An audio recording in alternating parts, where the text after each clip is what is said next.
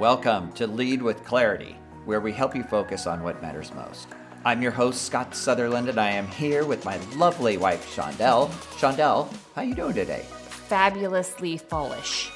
Yeah, this is great weather to be outside. Oh, I love it. Yeah, I love it too. So, okay, this is part two of The Working Genius. Mm-hmm. Shondell, why don't you do a quick, high level recap of our last podcast?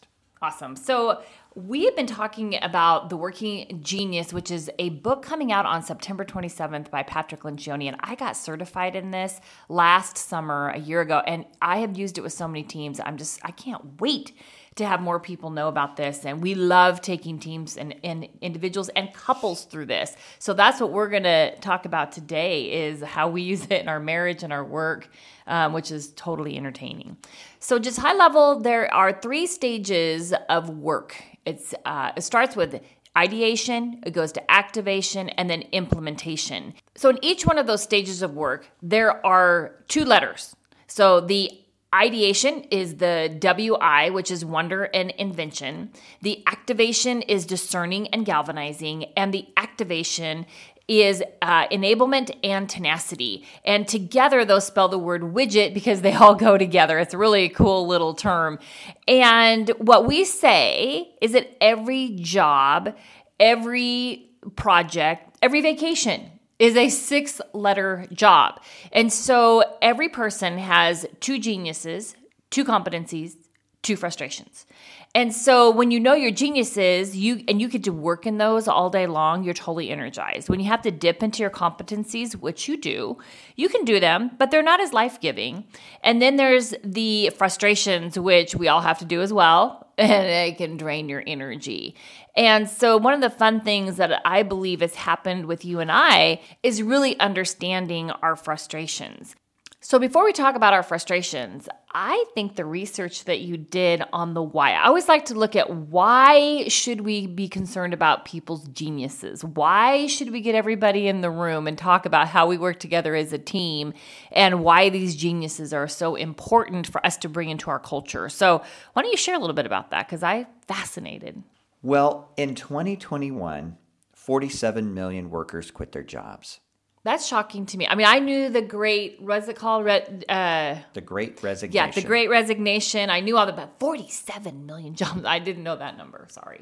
Keep going. Yeah. So the why behind that. And I always like to know what is yeah, that? Yeah, why yeah. is mm-hmm. that? So the reason people want improved work life balance, they would, they want greater flexibility, increased compensation, and to me, the big one, a strong company culture. Yeah. Boy, we had a couple people over at our house the other day and real young couple and they were talking that's all they talked about when we asked them about their job they glossed right over their title and went into the culture. And one person loved their culture, and that's all they talked about. What a great company and the culture.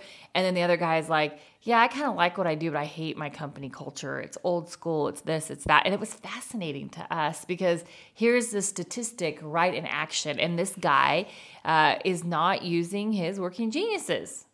Yeah, and this is the reason why I think right now people are looking for the right cultural fit for them. Yeah, and that includes like that does this culture see me as an individual? Do they know my gifts? Am I really known as a person?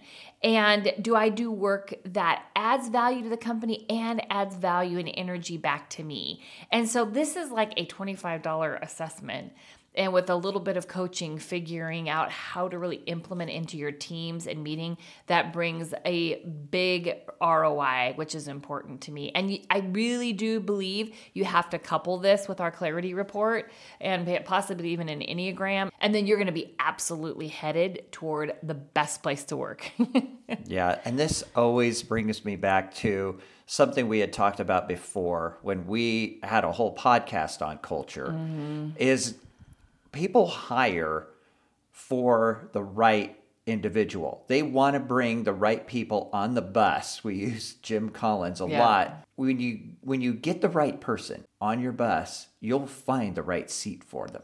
Yeah, we, we, and you're talking about right values that match yeah. and that are we have a defined culture and this person definitely fits in and how do we put them in the right seat? Yeah, it's a good point. Yeah. So today, let's get into new content. Mm-hmm. So Shondell, get us started. All right. Well, I want to talk about one of the best parts of the working genius that you and I put into action. And that is one, understanding our frustrations. Right. So you and I both, the lowest we have is T, which is tenacity. And in the acronym widget, it's the end. And it's the people that follow things through. They get things done. They make sure that things are done to the standard of which we had agreed to. And you and I just both lack it. It's awful. Yeah. Right. So, what I really realized in this is that I, because of my personality of just being high capacity and everything's on fire, you know, all of this knowledge from our clarity report, I realize that I am frustrated because not only am I frustrated at myself, which is a big part of this, that I'm not getting my stuff done, but then I'm frustrated at you for not getting your stuff done. And then I'm doing your stuff and my stuff, and it's just one frustrated mess. So, yeah, Shondell, I will totally own that. And and I think part of the reason for that, you know, I I have been doing a ton of debriefs lately on the assessments we run, the clarity report. Yeah.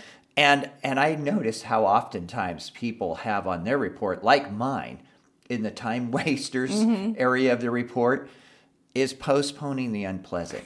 now, there are certain things to me that are extremely unpleasant. And really, there are aspects of that to every job. Yes. And so for me, it comes to those maybe more detail oriented things that I actually have to follow through on that I really don't like to do. Yeah, and because of my clarity report and I'm that high D, high I, like they become on fire for me and then I want to do them, but I'm still frustrated. So I get a lot of T done, but not in a good way. So what we decided is we got to hire some T. so yeah. we hired Erica to come. She's our my sister-in-law and our executive assistant now, and she loves to T. She's fun for her. It's funny because her frustrations are my geniuses.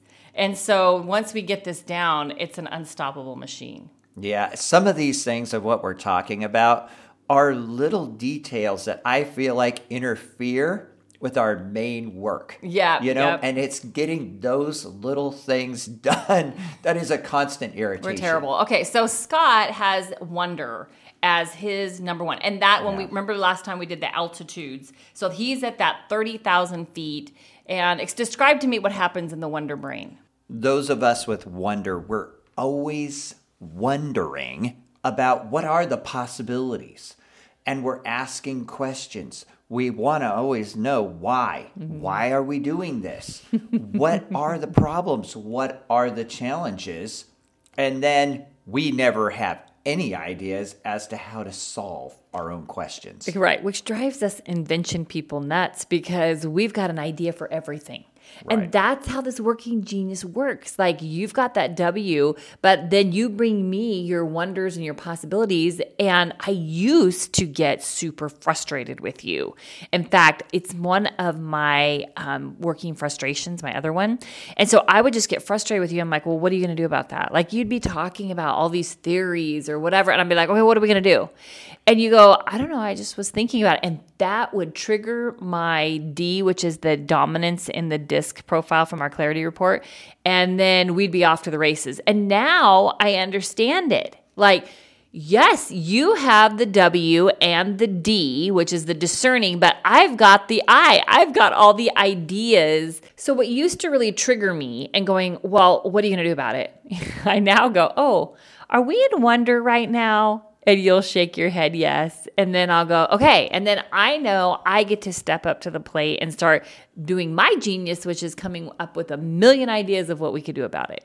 Yeah and i think i really like and what you said about i theorize mm-hmm. I mean, that resonates for me because i do. I think i process i journal and and i'll share with you what i've been thinking about and you look at me like are you stark raving mad? You know, and I'm like, so true. I don't think so. But then you will always ask me, what are you going to do about that? Yeah. And I never have one iota of, of a clue of what to do. Yeah. So then we both go into the D. So we share a genius, which right. is under discerning, which makes us an incredible uh, pair when it comes to coaching because you'll see one side, I'll see the other, but we both really will get to the same conclusion because of our discerning. And so it's fun because with you having a WD, you know that's not a good idea, but you don't have one to replace it. And if I used to get really angry about that, I'm like, well, if you think it's a bad idea, come up with a better one. And so since we've worked on this working genius, I've realized you just know it's not a good idea. and so instead of being frustrated, I'll go, okay, let's go back. Let's think about some other ideas because it is easy for me to come up with ideas. I really do appreciate your working genius of invention because that so fulfills my wonder. You know, I'll be thinking about something, I'll share it with you, you always have a great way of actually figuring out how we can we can do this. Mm-hmm. And whereas I often don't know, I just come to you with an idea and or with with a problem mm-hmm. like the fence you know so I'm, I'm, building a fence at the house um, and i'm getting ready to finish things off and i tell you about the problem i'm having and you said what? Yeah, it was great because you came to me and you go, Shondell, I know you are a creative problem solver. So you like you gave me this permission to be who I am. And then I got to cut all of make all these cuts. It's gonna take me five hours. Do you think you could think of an easier way to do it? And I asked, okay, what exactly are you doing? Blah, blah, blah. We don't need to share every detail here. But I said, why don't you just come up with like a model that you can just put there and then you can just cut on it and then you don't have to measure every time. And so what she's referring to is called a jig.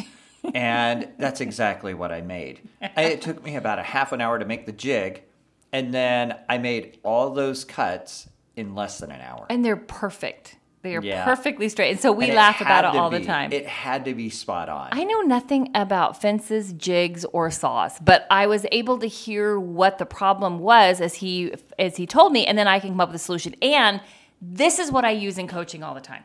I don't need to know about your business. I don't need to know a lot of things, but I have this discerning part of me because it's usually around people. And I've been doing this for 25, 30 years. And I've got this idea thing. And yeah. so I, oh, you know, the greatest part for me about coaching is that you don't give people advice, you give them an idea to possibly think through or a new way of looking at things. So the cool part is I get to use my invention and discerning every day of my life when I'm coaching. The other part of my job, which is the galvanizing and the enabling and helping and getting things done, that drains my energy, even though some of those are competencies for me. And that's what I took a sabbatical from. I got to take a few weeks off this summer to not have to do those things of working in the business. And so it was really cool that I was able to do that. Yeah. And we were grateful to provide you that opportunity. yeah. So that was good. Yeah, like I didn't take a I didn't take a vacation from my clients because that's life giving to me. Yeah. Well, why don't we get into another aspect of working genius, which is really important, and this mm-hmm. is around meetings. So, helping companies with meetings is something that we do because it has everything to do with a great culture and getting results. You know, once we get that one page strategic plan in place, then we need meetings to follow it up. And so, uh, we get a lot of our meeting ideas from Patrick Lencioni in his book, Death by a Meeting. We also use Verne Harnish and a few other traction, a few other tools of that.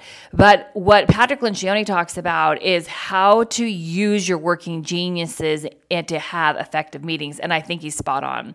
So let's start just high level. Your annual strategic planning meeting, which we are starting to book right now. Like this is the time between October, November, December is when y'all should be working on your annual plan for the next year. You get your executive team offsite for one and a half to two days, and you really work about, hey, what are we going to do this year? What's the most important thing?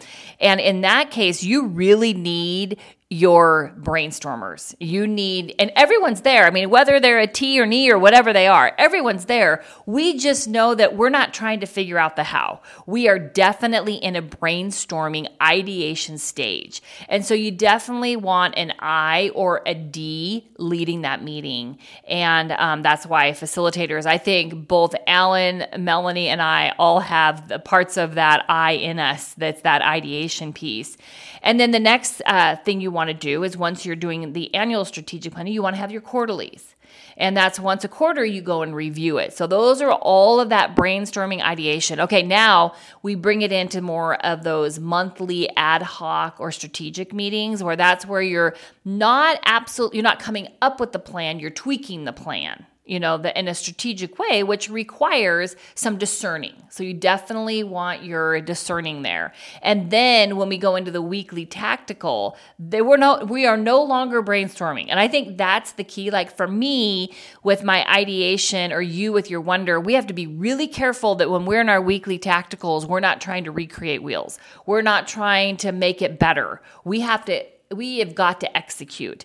And so that's a time that I really have to make sure that I'm not imposing my geniuses onto that meeting because that is in that, you know, galvanizing getting the enablement, the tenacities done. And then always, uh, when you do your daily huddle, which we highly recommend, those quick meetings, those are T meetings. How are we going to get this stuff done? And you probably want a discerner leading that so they can keep everything on track. So um, there's a lot more that we can say about that, but I just may, I love it when companies really get their meetings dialed in because it just makes the culture and it makes things go easier and we're not stuck reading emails all day.